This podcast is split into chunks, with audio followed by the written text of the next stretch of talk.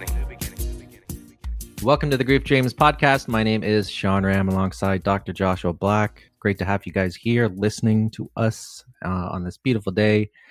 And uh, again, wanted to say thank you guys for listening. Thanks for tuning in. And uh, we hope you like this episode. On today's podcast, we have with us Patricia de Pachoto, and she was born in Hong Kong from Lebanese parents and raised in Geneva, Switzerland until she graduated from college with a BA in marketing and communications. She then spent a couple of years in London, graduating as a gemologist and working in jewelry. She then lived in Brazil for 10 years, where she met her husband, had three kids, and founded a jewelry line, Pasha Jewelry. She then moved to New York with her family, where she became an art guide in the city. Since her mother's passing after two year battle with pancreatic cancer, she has been dedicated to normalizing grief and raising consciousness through social media online. Patricia, welcome to the podcast. Hi, thank you for having me.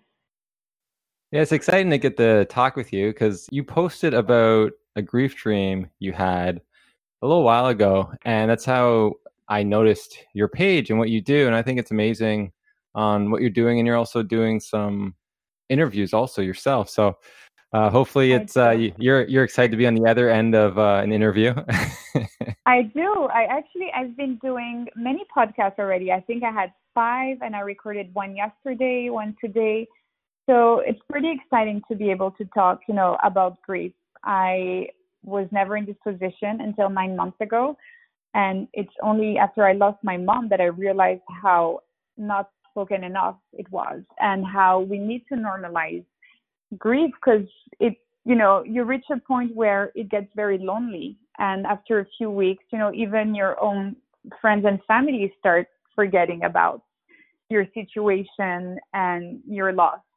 So i really felt the need to talk more about grief. That's why i connect with people who also went through all type of losses on instagram and i had already 25 lives I only created this account actually three months ago, but it's been, you know, it, it's been pretty successful in the way that people want to share their story. They actually want their grief to be witnessed. They want their pain to be acknowledged. So it's nice to be able to give, you know, the voice to to mourners.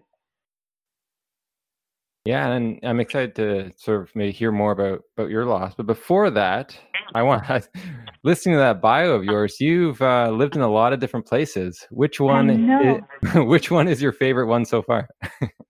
Do you know what's funny? Even when I have to write my bio, or when I send my bio to someone, or when I listen to my bio, I'm like, whoa! Even for me, it's complicated to to figure this out. So my parents were Lebanese. They had to, you know, leave Lebanon during the war at the end of the 70s, and they moved to Hong Kong, where my dad was working. And this is where I was born. So I don't have many memories because we left Hong Kong. I was pretty young but I did spend 20 years in Geneva, Switzerland. So I think Geneva is home for me because this is where I had all my childhood, teenage years. I went to school there, I went to college. My sisters still live there, and my dad still lived there. So I think it's home for me. Geneva will always be home for me, even though I haven't lived there in the past 17 years. I considered Geneva to be my hometown. And after college, I left to London for a few years because I wanted to become a graduate gemologist. So I spent a couple of years there, uh, you know, graduated, worked a little bit, and then in the meantime, my mother had uh, remarried to a man in Brazil. So she had moved to Sao Paulo. And because I was always very, very close to my mom, I thought I would just, you know, take the opportunity to go and be with her for six months and learn a new language and you know learn Portuguese, put this on my put this on my CV, and I decided you know to to take the chance to have you know a little break. And when I moved to Brazil, I met my husband. I mean, he we met pretty quickly, but I, we only got married two years and a half after. But I decided to stay in Brazil, and I decided to live by my mom and until today, I'm extremely grateful that I was able to have those extra 10 years with her, living in the same city, because now that she's gone, I realized how fortunate I was to be able to have those years with her and having her by my side during, you know, my wedding, my kid's birth. Um, I had this jewelry line, and she was always going with me to, you know, to the shows, to the stores. She was by my side all the time during those 10 years. So it's great. And then five years ago, five years and a half ago, we decided to move to New York for my husband's business. And when I moved to New York, I saw an opportunity to go back to something that I really loved before, that was art history. So I started studying again, uh, studying again, and I realized how many museums and galleries there were in New York. And because I speak three languages, I speak French, Portuguese, and English. I thought it would be a good idea to offer um, art tours in galleries and in museums. That's so interesting to hear that you're able to live with your mom and then also start that jewelry line there. So what was it what was her opinion of you moving down there with her? She was so happy. She was so happy because when she left me, I mean it sounds a little bit harsh to say when she left me because I was already 19, but when she met her second husband and decided to to you know to move to Brazil, you know, it was hard for her, but I was like, Mom, I'm, you know, I'm an adult. I'm 19. I was in my second year of college. I was almost like excited to be living on my own, you know, in Geneva and have like the family apartment just for me and, and being more independent. So when she left to Brazil, you know, I really reassured her. I told her, you know, you can go. I'll be fine. Don't worry. But then after a few years, I realized how much I miss her. And for me, moving to Brazil seemed impossible because I didn't speak Portuguese. I was just out of college and I thought, how am I going to go to Brazil, find a job, you know, learn a language? Everything seemed totally impossible. So, you know, I just took a baby step and I'm like, okay, step one, I'm going to go there for six months, see if I like it, see if I can learn a new language in six months, and then we'll see. So I think she made everything, you know, she could at the beginning to, you know, to make my life very easy and pleasurable because she wanted me to stay. I ended up staying probably more because I had met my husband who was my boyfriend at that time and you know I wanted to take a chance. I didn't want to go back to London anymore and, and leave him. But definitely the fact that I had my mom was a big plus because I don't think I would have stayed, even for a boyfriend, I don't think I would have stayed in a foreign country on the other side of the world, different language, different culture, you know, different habits, everything. So it, it really helped to have her. And she was so happy that I wanted to stay. So I took this uh, Portuguese class for six months, then I extended it for another six months. And then I had to take a decision. Am I going back to Europe or am I staying? And because of my mom, because of my boyfriend at that time, I ended up staying. And I think that was definitely one of the best decisions I could have taken. Seems like uh, culturally, those three countries are very different. You know, going from Switzerland to very. Brazil to New York. How did that change you going from those three different places? You just learn to adapt first going to Geneva, which is a very small city, to London, you have to adapt to a bigger city. You know, like taking, you know, the subway, just everything bigger, right? So that was the first, you know, move I had to take, and then going from London, London and Geneva, where everything's on time and everything's pretty safe. You know, to Sao Paulo, which is a huge city and not very safe, a lot of crime people are not as respectful maybe as uh, schedules and time. I really had to adapt, you know, and also different culture, different language. You have to make yourself understood by other people, which is tough because for me, moving to Geneva, from Geneva to London was okay. I spoke English, but going from London to Sao Paulo, it's really like learning a whole new culture and a whole new language. And then going from New York to, you know, from Sao Paulo to New York was actually pretty easy because although New York is a major city, it's definitely not as big as Sao Paulo. You can walk everywhere. You take the subway. It feels pretty safe.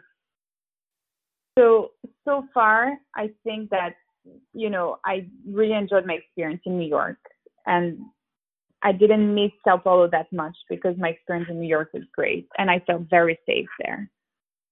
Oh, that's excellent. And and also I would imagine that New York is a very multicultural city, a lot like uh, Toronto and probably similar to London.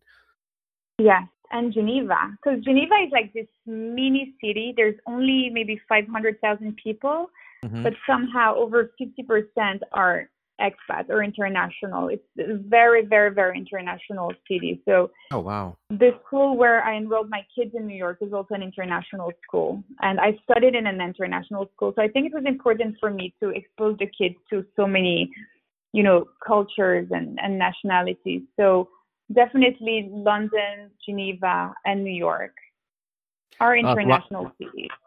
Yeah, that's well, it's wonderful. You know, you're an international woman, and uh, it might as well, you know, have your kids used to that as well. Let's talk about your transition into art. What are what were some of your favorite, uh, maybe museums or galleries in New York?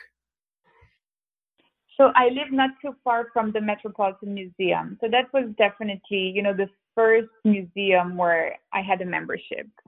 And I remember the first week I moved there, I already took my son, and then you know I was so excited to to go to the rooftop and see the view of the city and be able to go every week because I had my membership. So I took this very seriously. Then of course I I went to the MoMA a lot, to the Whitney. But what I most loved about New York is that uh, the city has neighborhoods where you have galleries so you have Chelsea, for example, that has like the the most important galleries, but you also have the Lower East Side, you have Tribeca. So you have different, you know, artistic neighborhoods. And this is what I wanted to explore. And when I went back to my studies in art history, I realized that the city is always evolving. There's always something to see. There's always, you know, a show going on. There's you know, always an artist to discover. And even when you live there, I mean, it's overwhelming because some neighborhoods have over 300 galleries. So I thought to myself, maybe I can be the curator who's gonna, you know, bring people in to only see 10 shows or eight galleries. And that can be very helpful because it is intimidating, you know, when you first go to these neighborhoods and even if you take the guide that they give you in gallery, you're like, where am I going? Which show should I see? And of course, you can go online and you know try to check what's going on and what are the artists represented. But it's a lot of information. So what I wanted to do was really to curate an art experience to take people to that neighborhood and say, okay, we're going to see eight shows. These are the artists that we're going to see, and then give information about their bio, their work, their life. And it, it, it was a great experience because I was able to do it in three languages. So even if I had tourists coming to New York, you know, I was able to speak to them in their own language. Because sometimes, you know, you go to museum and if you have to take the tour in English, but English is not, you know, your your mother tongue, then it can be hard to understand. So that that was really a great experience I had in art in New York. Unfortunately, I had to stop last summer because my mother was getting pretty sick, and I decided I was going to go back and forth to Sao Paulo all the time. And after her passing, I was not able to go back to work immediately. And then COVID started. So ever since, you know, the pandemic started, I'm losing hope that I'll be able to go back to work this year because even though museums are reopening, they're reopening only at 25% capacity, and galleries are not going to allow any groups. You have to respect social distancing. So it's going to be tough to be able to offer those kind of experiences this year. Wow, yeah, that that's hard. And it's hard to sort of hear about the how the pandemic is affecting uh, your lifestyle. And you said like you enjoy doing what you do and talking to people and teaching them about an area that a lot of people are ignorant in. I know I don't know much about much of the the art in different galleries and stuff, and I would need someone like you to really explain it and get it, get me excited about it. You know, yeah. I remember my my dad used to always take us to like art galleries like in Canada on any kind of like family trip, and I thought he was just doing it because it was free. there was four kids, so it was a way to, to cut the budget. But like I never really got into it because I didn't really understand what I was looking at, and now Yeah. now I appreciate it more because I know there's so much history based upon what I'm looking at and why they did what they did. And so I'm curious for you, what's your what's your favorite artist and that you've sort of come across so far? Uh, there was a Chinese artist. So this is something about me. I'm the opposite of a hoarder. I'm super organized. There's like nothing on my desk. You know, you come to my apartment, it's all monochromatic. But somehow in art, I love accumulation. I think everything that I don't accumulate in real life, I love accumulation in art. So that means like accumulation of paintings, sometimes it's accumulation of objects. So I came across this Chinese artist called Xu Zhan, and he makes those painting where he accumulates like big, big, big chunk of paint. I mean, it's hard to describe. You have to visually see it, but this is what I like. And then, um, who who else did I enjoy recently? And it's been a while. It's been like a year since I last went to a gallery. But yeah, I saw uh, Yayoi Kusama also, Queen of Accumulation. She puts all the dots uh, in her art. And who else did I see? I don't know. It's been a blur. I think my my brain is a bit, you know, foggy because literally last time I went to an art show was last September. I went to an art fair in Chicago, and then I had to, you know, just go to Sao Paulo and and and stay there and go back and forth. So I haven't seen art in a while. I've tried to look at art now online, and it's definitely not the same experience. I've tried to do the art fairs online. I've tried to go on some galleries' websites, you know, to see what they're presenting, but it, it's not the same experience when you see an artwork on your screen than when you see it, you know, in person. Not the same emotion. Yeah, I I totally understand that. It's it's a, a lot of you know there's a lot of sensory things to take in in a in a museum and a in a show. I remember a couple years ago I went to go in Toronto. They had um, an exhibition. I think his name is Jean Michel Basquiat. I don't know if I'm pronouncing that Yeah. correctly.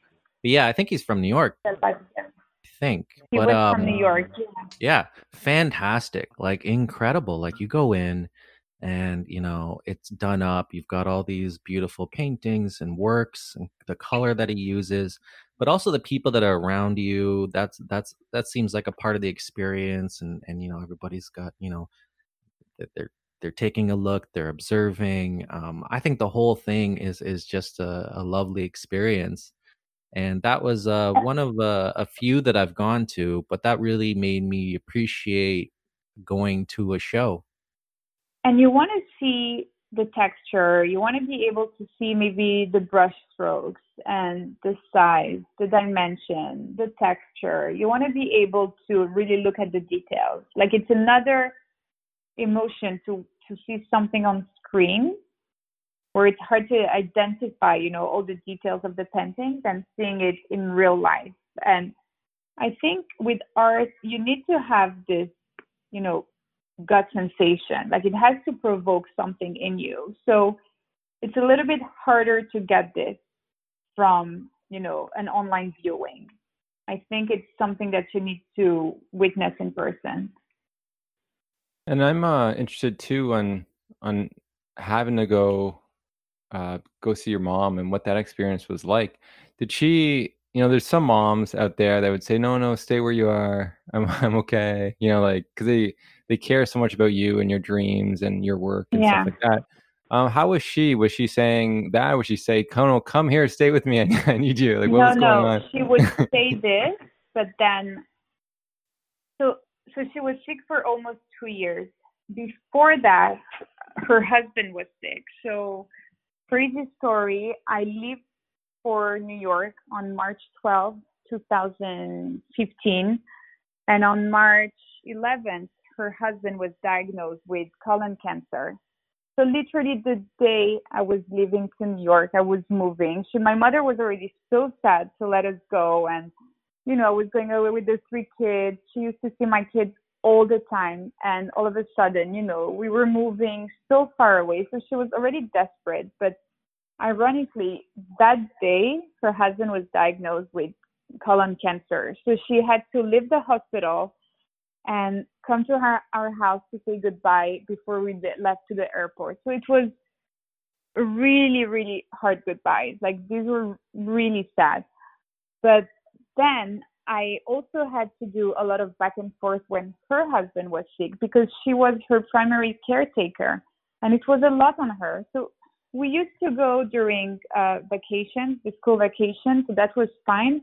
But many times, if he had to be hospitalized and I didn't want my mom to be, you know, alone with him or alone at home, I would go to Brazil. So I have to say that my husband, for the past, you know, five years, was extremely supportive. Many times I had, you know, to leave on the same day, like something happened that day, and I had to leave the same night to Brazil and take the overnight flight and and get to Sao Paulo. So for sure my mom you know she would always say no don't come stay with your kids stay with your husband they need you. And i'm like yes they need me but they also need to understand that you know i'm i'm your daughter. I know i'm someone's mother i'm someone's wife but i'm still your daughter. And for me it was very important to you know be there for her not only when she was sick but when her husband was sick so I have to say that it was five years of a lot of back and forth. And at the end, I don't regret any of the decision. I think that the kids learned that, you know, you have to be there for your parents, you have to be there for your family. And definitely because I was working for myself, I was able to take this time off. And that's probably also one of the reasons I decided to go into um, art and being an art guide because I knew I would be able to do my own schedule and have this flexibility. Because really from the start, since day one, I knew that her husband was sick and then she was sick. So I was not able to go work for someone and had very strict schedule because I wanted to have the opportunity to, you know, leave when she needed me. But definitely, every time she used to say, no, no, don't come, don't come. And then an hour later, I would book a ticket and I'm like, no, no, I'm coming. And at the end, I know she was grateful because although she would say, don't come, you know, it's very different when you have someone that can, you know, share the decision taking. And my sisters, they were in Geneva they were also able to go, but the difference between them and me is that I speak Portuguese and they don't. So I'm not going to say that I was the decision maker, but I was the one who was always, always able to speak with the doctors, speak with the nurses, speak with the lawyer. So it, it was important for my mom to have me by her side during those moments. And so, did her husband die before, or yeah, is he still alive? He did. He did. So her husband, unfortunately, um, on December 2017, he had his last surgery, and they realized that there was nothing else they could do because there were too many metastases in his lungs. So they told him it's either we're going to do an extremely aggressive chemo, and maybe you know, maybe you'll have a few more months to live, but the, your quality of life will be terrible, of course, because you'll have all the all the effects of the chemo, or you know, we just wait, wait and see. So by December 2017, my mom knew that you know she was going to become a widow and that there was nothing else that they could do for him, and she was already his primary caretaker. But on January 12, 2018, she discovered that she had pancreatic cancer. So those six months between, you know, his diagnosis and her diagnosis were extremely difficult because she wanted to fight and live, you know, for herself, like to be able to have a long life. But, you know, on the other side, they knew that he was not going to make it, but they didn't know how long he had to live. So it was a, a, a period of a lot of anxiety. And I was far away. Uh, when my mother had her first surgery in January 2018, I left for three weeks. Uh, I spent the whole time with her at the hospital. My husband stayed here with the kids. and you know I was able to be by her side all through her surgery and then the beginning of her treatment.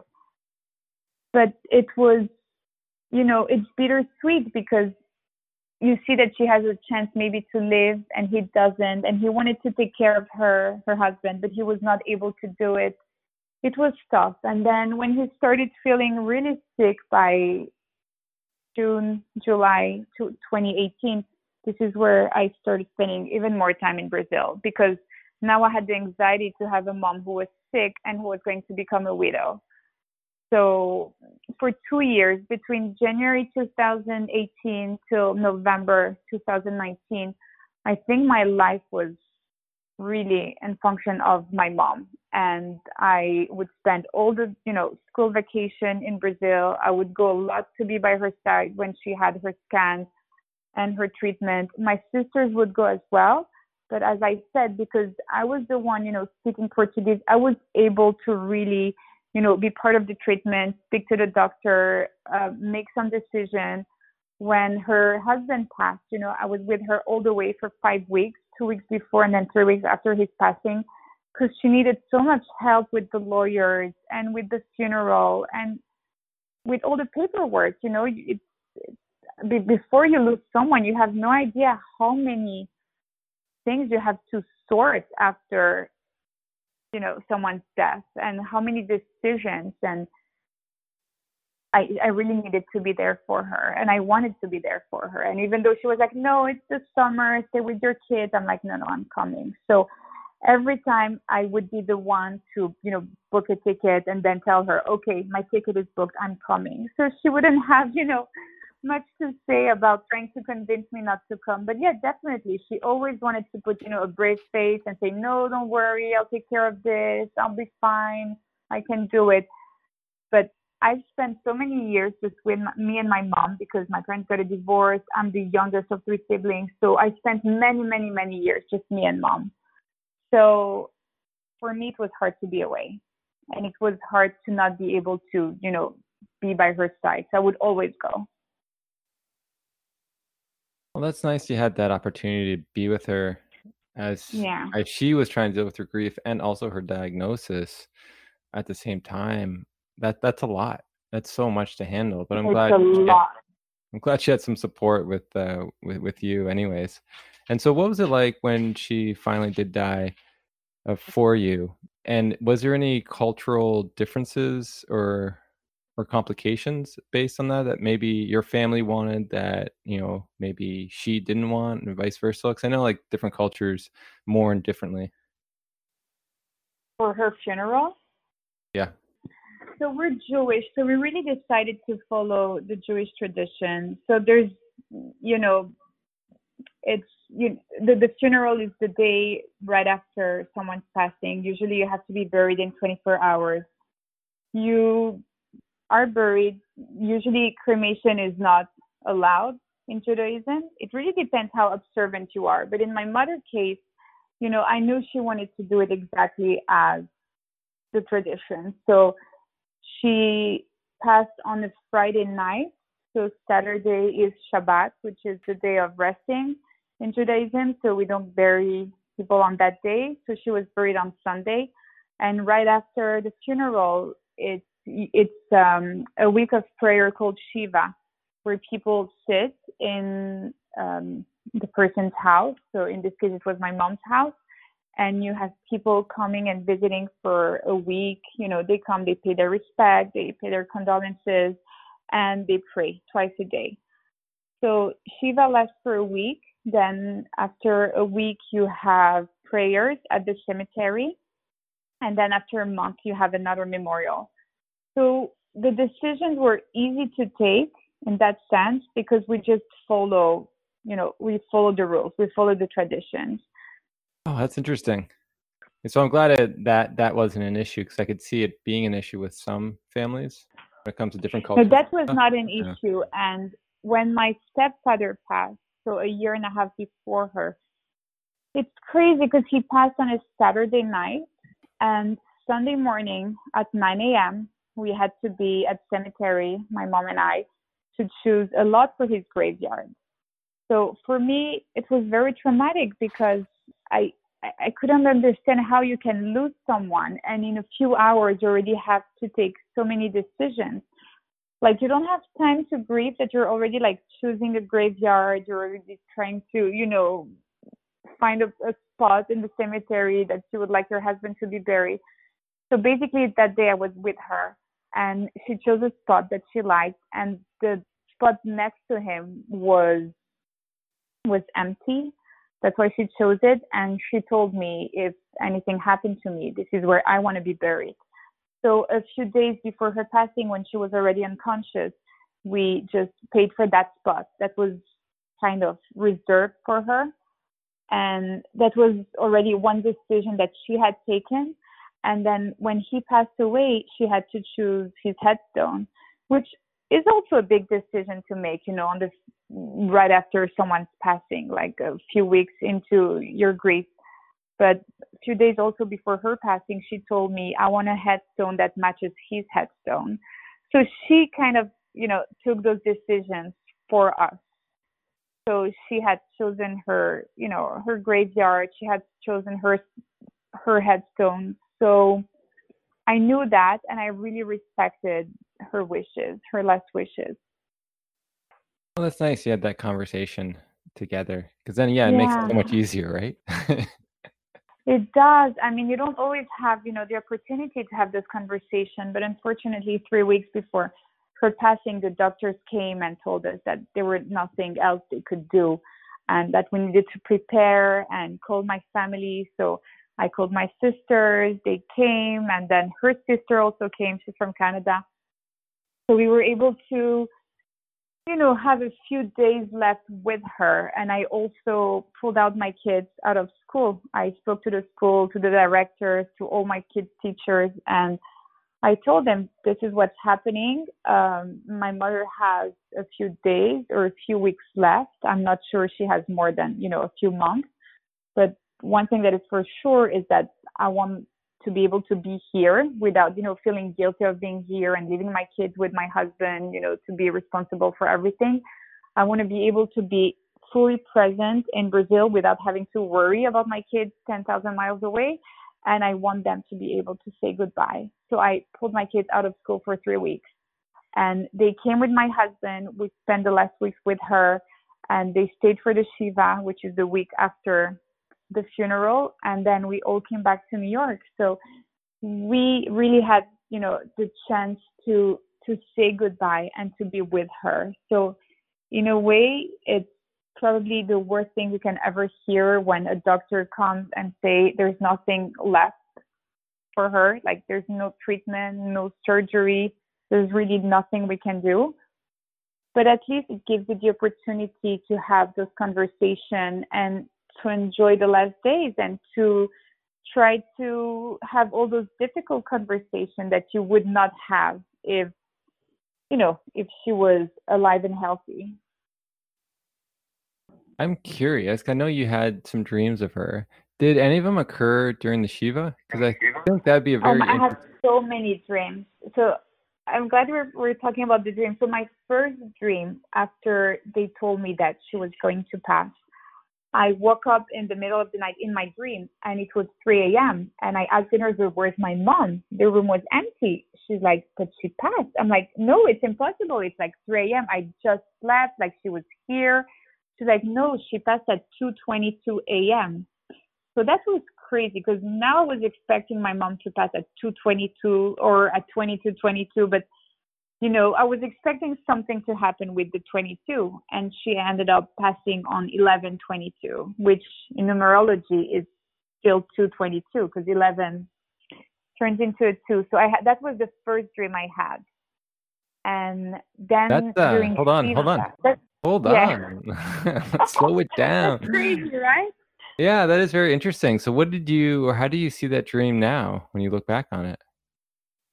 So now, for me, 222 is a sign. Like even my husband, sometimes, not sometimes, very often, you know, we see, we look at the watch and it's 222, or it's 2222, or it's 1222, or you know, just the two and the 22 became a sign for us.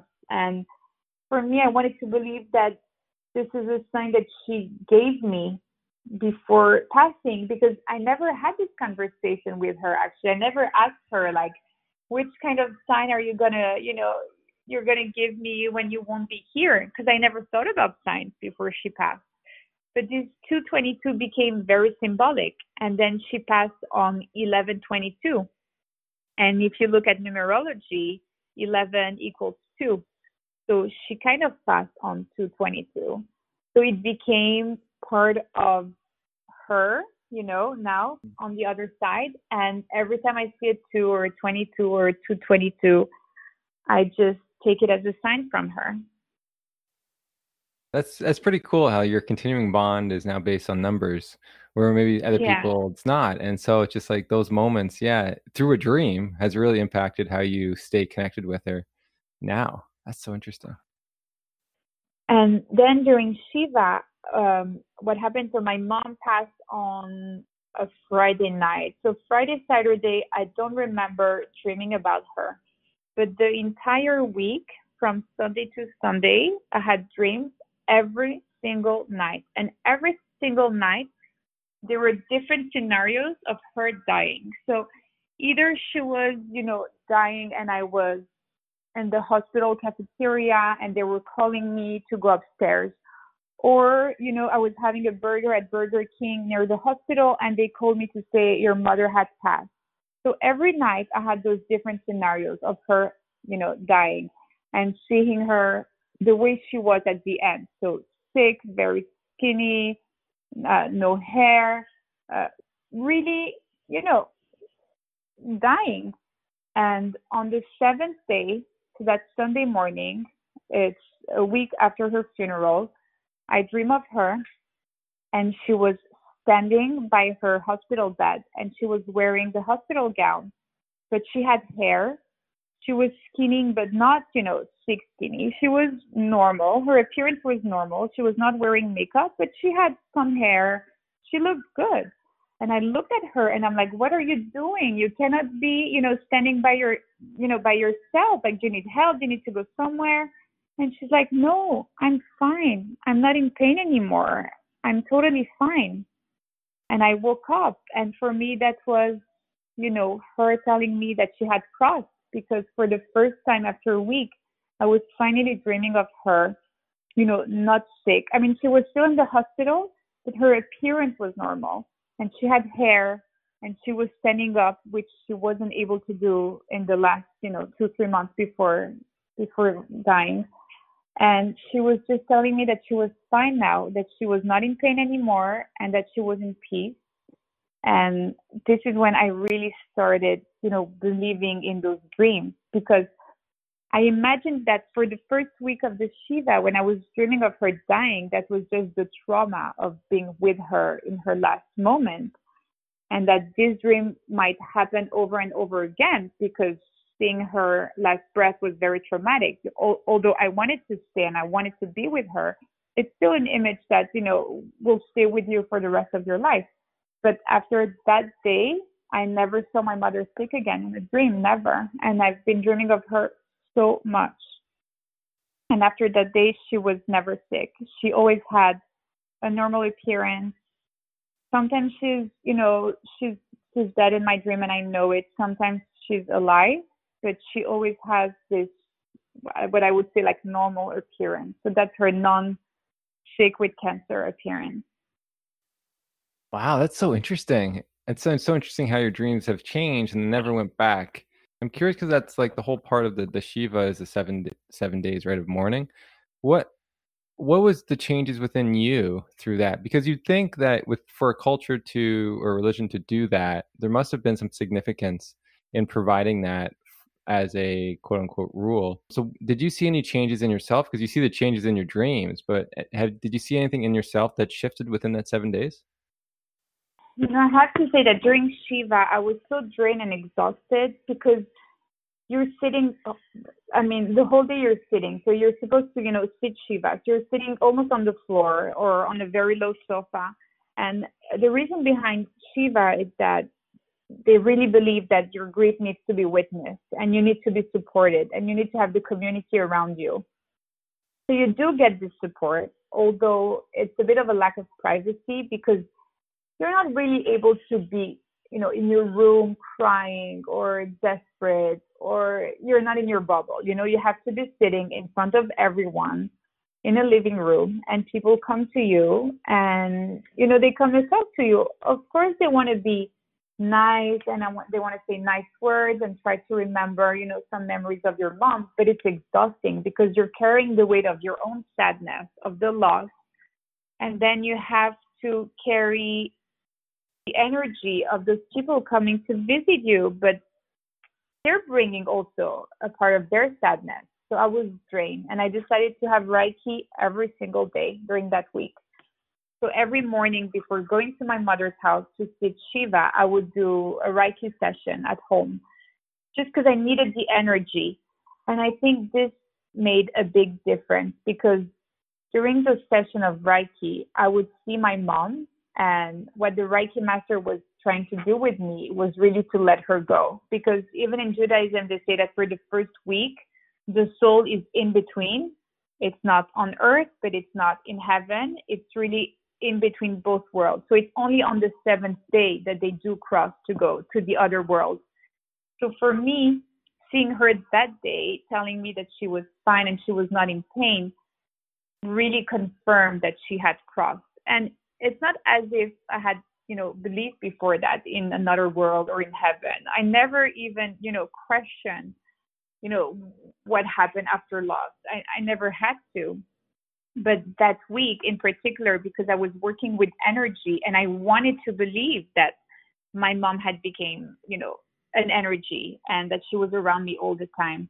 So i think maybe this helped me more than the shiva itself. And i know that the shiva comes from best intention you know for millennials now. And it is to witness some uh, the griever's pain and to witness you know, and support the family that is mourning. But I think that having those quiet moments where I was able to tap into my own energy and into my mom's energy helped me more than the Shiva and the prayers. Wow, that is interesting, right? Because for you're right, because there is that goal in there about being witnessed, but you're right. Like, how long is long enough? Because some everyone has their yeah. own way of processing. And if you're forcing someone to just sit there in front of people, they may become very uncomfortable and may actually impede their grief process a little bit because of that situation. But like for you, like just having that that time alone it seemed like was the most beneficial for you and of having that Reiki too. But the time alone really seemed to help you just sit with those emotions or allow them to go through you a little bit easier um, in your own environment kind of thing. So that that's so interesting because I like I'm not Jewish, so I don't I don't fully understand the uh, the rituals, but I'm really excited to to learn about them. So that's why I was asking. So after that, so you you had those dreams of your mom. Did you start writing down these dreams at all, or is this all just coming back from memory? So these dreams during that week, I didn't write them down because they were too they were too sad. Like each time was a different scenario of her dying. Like there was not. I mean, for a week there was nothing positive in the dream. It was always like saying goodbye saying goodbye saying goodbye. But after that dream the dream of the seventh day i i started writing them. I actually started journaling because i needed to journal. I just needed to put all my emotions somewhere you know? And you know as i said shiva is to support you and to witness your grief but somehow you don't go very deep into your emotion. Like people say, "Oh yeah, I'm sorry," but no one really asks like, "How are you?" or listen to you. Like you're not into a therapy session.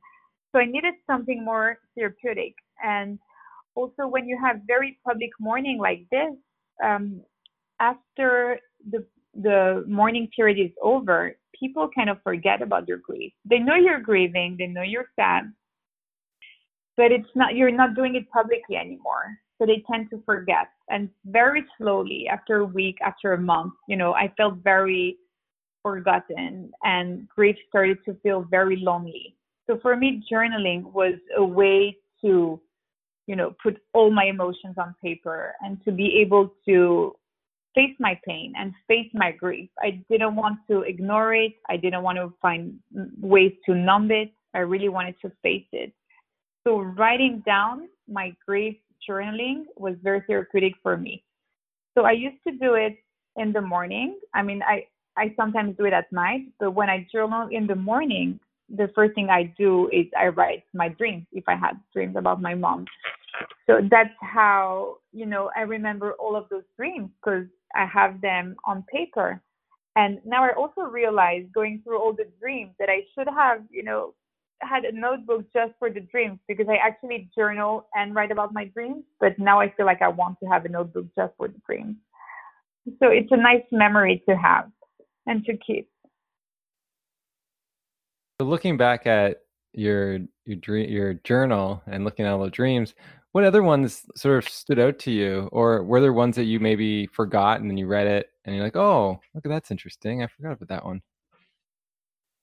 So I had one dream that was very strong. So I, I dream about my mom a lot, but there are two kinds of dreams for me. First, there are the dreams where I have interactions with her, and then I have the dreams where we maybe don't speak or I don't remember having any interaction, but she's there. I can really feel her presence. Like I know she was in the dream. I know she was there. I could see her. I know how she was looking like, but I maybe didn't maybe I didn't speak to her or maybe I did, but I don't remember. So I have those two dreams, but I always write about them. But the first one that struck me is um, my mom had lost her mom when she was 44, and her mom was, I think, 74. And when she got sick and she became a widow, she was convinced that she would die like her mom. Like, I'm going to be a widow like my mom. I'm going to die from my cancer when I'll be 74. Like, you know, somehow she's starting comparing herself to her mom's fate, you know? And what happened in this dream is we were at a friend of mine house in Paris. His dad was a rabbi, and we were waiting to see not his dad, but another rabbi. And my mom was there, and she had some friends around her. And even when we were in Brazil, we always used to go to some people's house to see the rabbi because, you know, my mom likes to get the blessing from the rabbi. She likes to get the prayers. So she has these things of like visiting rabbis. And we were there in this big apartment in Paris, an apartment that I had never been before.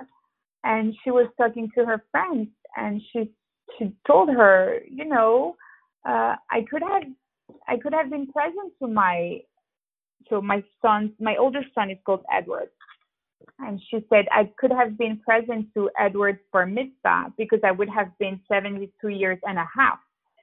Because she was so convinced that she would only live until 74 that even in the dream she was shocked that you know she was gone before that and the first thing my mom told me when the doctor announced her that there was nothing else they could do she asked me to you know be in the room and she looked at me and she's like i'm not going to be here for your son's bar mitzvah that's the first thing she told me and in that dream that's what came back you know she's like I, I, I could have been there. I would only have been 72 years and a half. Like what happened, you know? And then I woke up. But it's definitely something that came back in other dreams is uh, her not being present at my son's bar mitzvah. Somehow it was almost like a goal for her to be able to live until she saw them having so bar mitzvah is something that you it's a ceremony that you have when you're 13 years old in the Jewish tradition. And for my mom, it was important to be there for her own grandson. And unfortunately, she will she will not be able to be here. She'll be with us, you know, in energy, but not physically. So it's so interesting how like that moment came back in that dream to sort of like yeah re re redo that conversation and say, look, I could have been, right? Like I really wanted to be there. Yeah. And that's just like it showcases her love and the meaning she put on that event. And you talk about, mm-hmm. you know, there's sometimes people talk about how those who are dying, there's these milestones that they try to reach before they before they pass. And it seems like that was one of them for your for your mother. And so yeah, that's uh, it's a shame she couldn't see it from uh from where she was on here, but uh, it seems like yeah. she didn't she does notice in some way or some fashion or energy notices in some way. No, um, for that, sure. Yeah, So he had his bar mitzvah already? No, it's in oh, not yet. That's why that's why the, the dream was random, you know. It's it's because it was the first thing she told me when mm. she heard from the doctor that she was going, you know, to die and she's like, I'm not gonna be there for his bar mitzvah. And then it came back in that dream and it came back again and again in other dreams where you know, I was supposed to organize the bar mitzvah, but I'm like, no, I'm too sad. I cannot do it. You're not here. But she was here. She was there in the dream. And she's like, no, you have to get dressed. You have to, to go to the party. You know, I'll get ready with you. So in those dreams, she was signaling me, even two years, you know, before it's actually to happen, that she'll be with me at that moment. At that, you know, I'll ha- even though I will be sad for her not to be present I will have to make the effort of, you know, getting dressed and organize a party and overcome that sadness that I have to be able to celebrate my son and that she'll be here with us. So many times after that dream, I dreamed about I dreamed about my mom, you know, either getting ready with me for the bar mitzvah or organizing the party with me. It came back a few times already. Oh, that's so interesting. So he hasn't had his bar mitzvah yet. How uh, how many more years in- until Um almost two years, like a little yeah. two more years? Yes, two more years. Oh wow. So yeah, it will be an interesting moment in your in your grief process Yeah. for that to happen. It was like for me, I uh when I graduated from my PhD and it was 12 years since my dad died. Um, that moment sparked up a lot of my grief because of everything I went through to get there. It was more or less because of him. He really pushed me on this journey with his death. And so it's like it's it, it was a shock for me because it's been so long since I had those that deep crier or that those deep Mhm. tears, but it, they all came back with a, a moment, an event. And so you're gonna have this event, and it's like working through those emotions at the same time as celebrating your Yeah. son. and I and I have three sons. So and my mother was very close to them, and each one of them is gonna have a bar mitzvah. And I'm sure that multiple times in the next years, I'll, you know, I'll be going through waves of grief, and especially during, you know, those family celebration where she will be deeply, deeply missed. But they already came in my dreams. right, yeah. Have uh, you ever asked your children if they dream of your mom? I did. And it's funny because two of my kids, they, they, they rarely remember their dreams. So I don't know. They don't really remember what they dream about. Uh, my middle son dreams a little bit more. And sometimes he does tell me about dreams he had about my mom. But, you know, I don't always know if he dreamt about it or if it came straight from his imagination. But it's always nice to hear him, you know, telling me those stories. I'm curious too, since we're talking about this, did your mom ever have any dreams of her husband in that those years before she died? Uh, she had, she had, she actually she had dreams. Yes. After she passed, after he passed, she had a dream where she was, I think, in a cemetery. Uh, probably not where he was buried, but a cemetery, and she saw many rabbis, you know, crying. And after that, I remember she told me the story because she didn't know if they were crying because he, you know, was dead or because that was a premonition about her own death. I remember that that was one of the only dreams she, she she told me about because it shocked her. She's like, "What does it mean? You know, to see a rabbi crying? Why is he crying?" She she got she got really scared about her dream. Yeah, that's interesting. And it's it's interesting she she just brought it up because she didn't understand it. I think a lot of people they do keep a lot of these dreams hidden, um, just for their own, you know, it's their own. And I think she was scared of her own mortality. You know, why are they crying? Are they crying because she lost her husband, or are they crying because sh- she will some she will she will die? That was before she was, you know, uh, diagnosed like as terminally ill. And I remember her getting very anxious about that dream.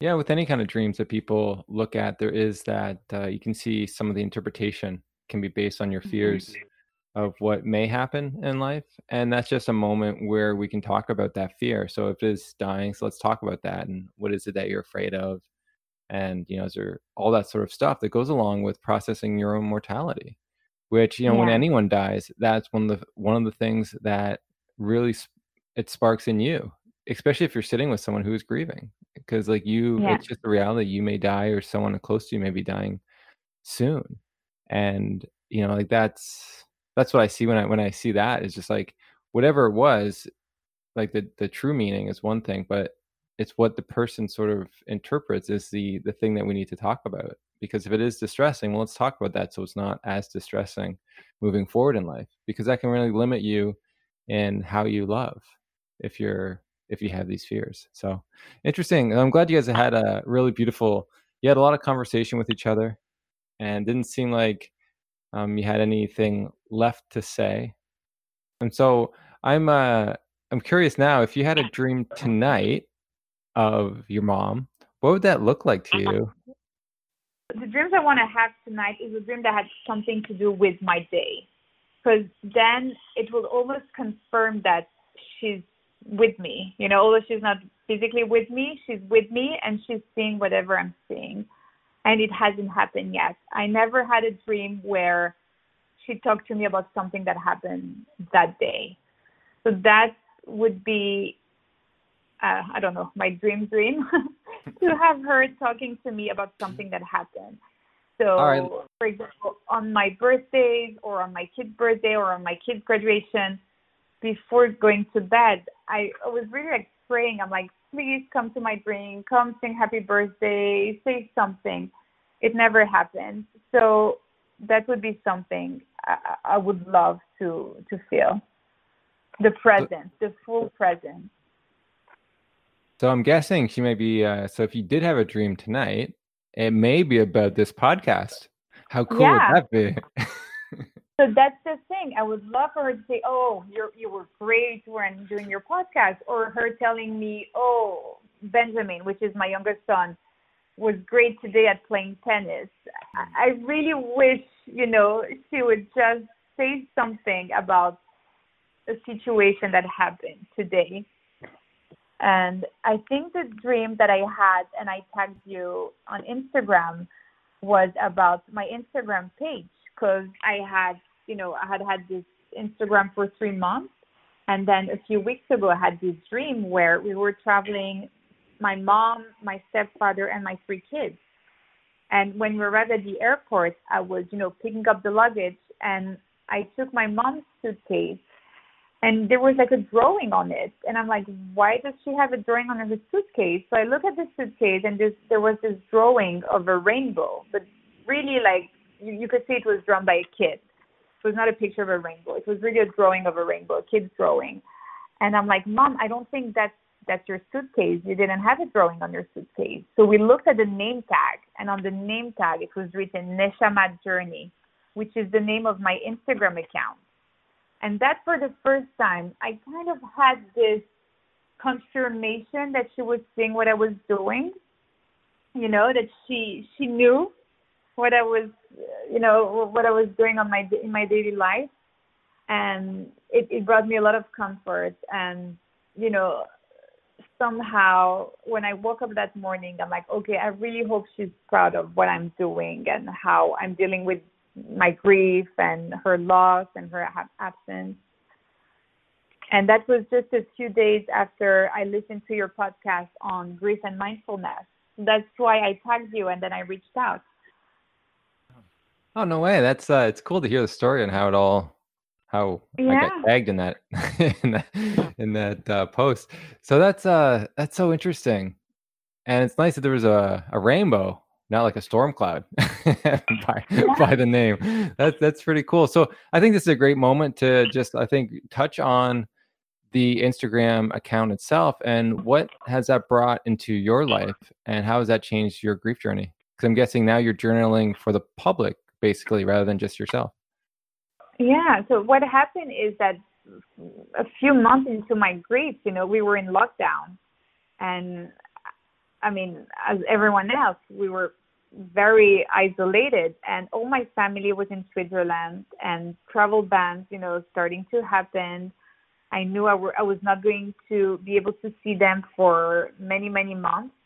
And it's just started to add, you know, to my grief, like the lockdown, COVID, being isolated, um, not having friends checking on me anymore because I don't know if you remember, but in March when it started, that's all people were talking about was COVID, COVID, COVID, the virus, the lockdown, the school closing. So my grief was totally forgotten. And by April, I was like, I was really starting to feel depressed, you know, and and I was like, I need to talk about, I need to talk about my mom. I need to talk about my grief. I couldn't find any, obviously, uh, in-person grief groups, so I started looking into online grief groups, and I found one on Facebook, and it was so healing to be able to, you know, share my stories, tell, you know, the story of my mom, of her passing, of her cancer battle, and then I realized there were so many other motherless daughters that, you know, had gone through similar losses or even other people who went through other losses in life, but just connecting to people who could understand my grief and who cared about my grief was so helpful. And then in May, I just decided that I needed a place, not an online grief group with another 10,000 people, but my own space where I could just, you know, post pictures about my mom, talk about her, be able to follow other grief accounts, and just, you know, vent about my grief and my sadness and my pain, you know, without having to, you know, call a friend or wait for someone to check on me. I was like, you know what, I'm just going to do it and it happened organically. At the beginning i was not expecting to you know start those lives. I just wanted to post some quotes and and some pictures of my mom and and then you know i just remembered being on this online grief group and sharing and how healing it was to share. And i started reaching out to other grief in town and i'm like do you think you would like to share your story and talk about your loss and how you coped with grief and it started and now after two months of having lives i already had 25 lives on instagram. I've recorded five podcasts. So it's been very therapeutic for me to be able to talk about it. I realized that i'm dealing with my loss the same way you know i dealt with so many things in life. I need to talk about it. I need to face it. I i don't want to numb it. I don't want to ignore it. So being able to talk to other people and help other people open up about their grief was very important for me. And it's it's been I mean it's only been 3 months but somehow you know I I have this amazing feedback of people who even had lost, you know, a parent years ago. And they're like, "Thank you. I was, you know, I was never able to talk about my grief like this, and it's liberating. And for me, it's actually been very liberating to be able to share openly about about my mother's passing. Oh, that's beautiful, and uh, I really like that. I think that's the beautiful, positive things about the internet and being online now is you can find people to share with, you know, a, a supportive group, um, and you can also do your part and support others which is what you're doing and you know even yeah. creating your own space on instagram that's beautiful because it gets you more of a, a chance to kind of share what you want to um, share and i think that's incredible um, yeah uh, this has been a wonderful conversation patricia and you know i really enjoyed a lot of it uh, most well, all of it and especially you know when you broke down your grief journey and just talking about the relationship you had with your mother. You can tell there's a lot of love there and a lot of um, a real deep connection. You know, and and you really helped us understand some of the aspects of a, a Jewish funeral, uh, sitting shiva, and and just the the walking us through that, uh, and also your kind of I guess challenges involved in in all of that um, and and then obviously the the beautiful dreams that you've shared with us. I think uh, it's incredible hearing some of those, and really vivid and and beautiful. And and I really love how they changed. I think that was really an important factor. Is that you know initially you did have some some uh, scary and and you know mm-hmm. uh, kind of negative ones, but they changed, and and and that that's such a beautiful thing. That's such a beautiful thing to see. Um, and again, also how you have this beautiful i think you know you're right it's it's uh flexing a muscle in terms of um you know setting up your let's call it dream routine you know Mhm. in, in having a, a journal and, and also being aware in the morning not to kind of you know you know uh, get up right away or reach for your phone or, or anything like that i think that that's important and that's a really good lesson and tip i think for people who want to a tip for myself as well and maybe, maybe i should you know definitely keep that journal really close to my bed. But yeah thank you so much. Could you give us your instagram and uh, maybe any other social media handles you'd like to share with everyone? So my Instagram for um, the Grace account is called Neshama Journey.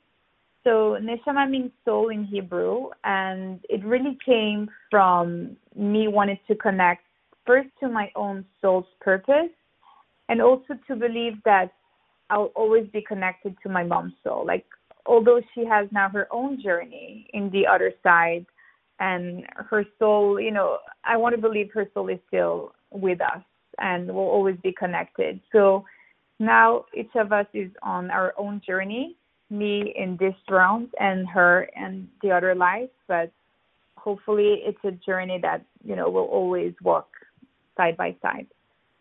Oh, that's beautiful. That's well wonderfully said.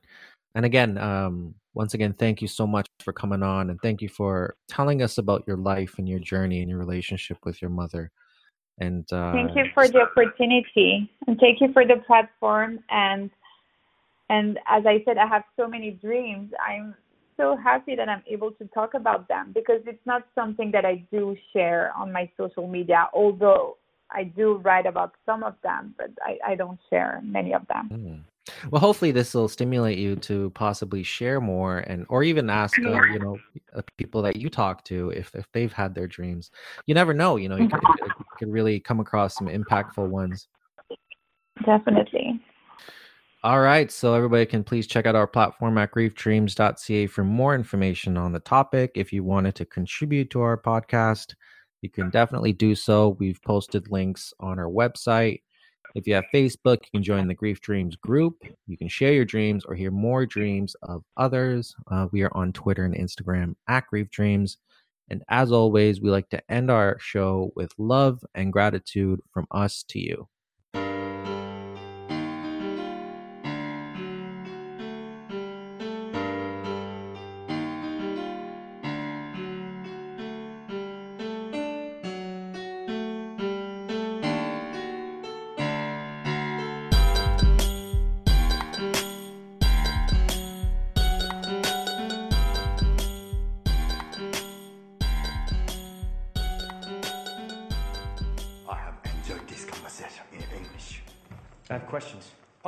Introduced myself. You have introduced yourself. This is a very good conversation.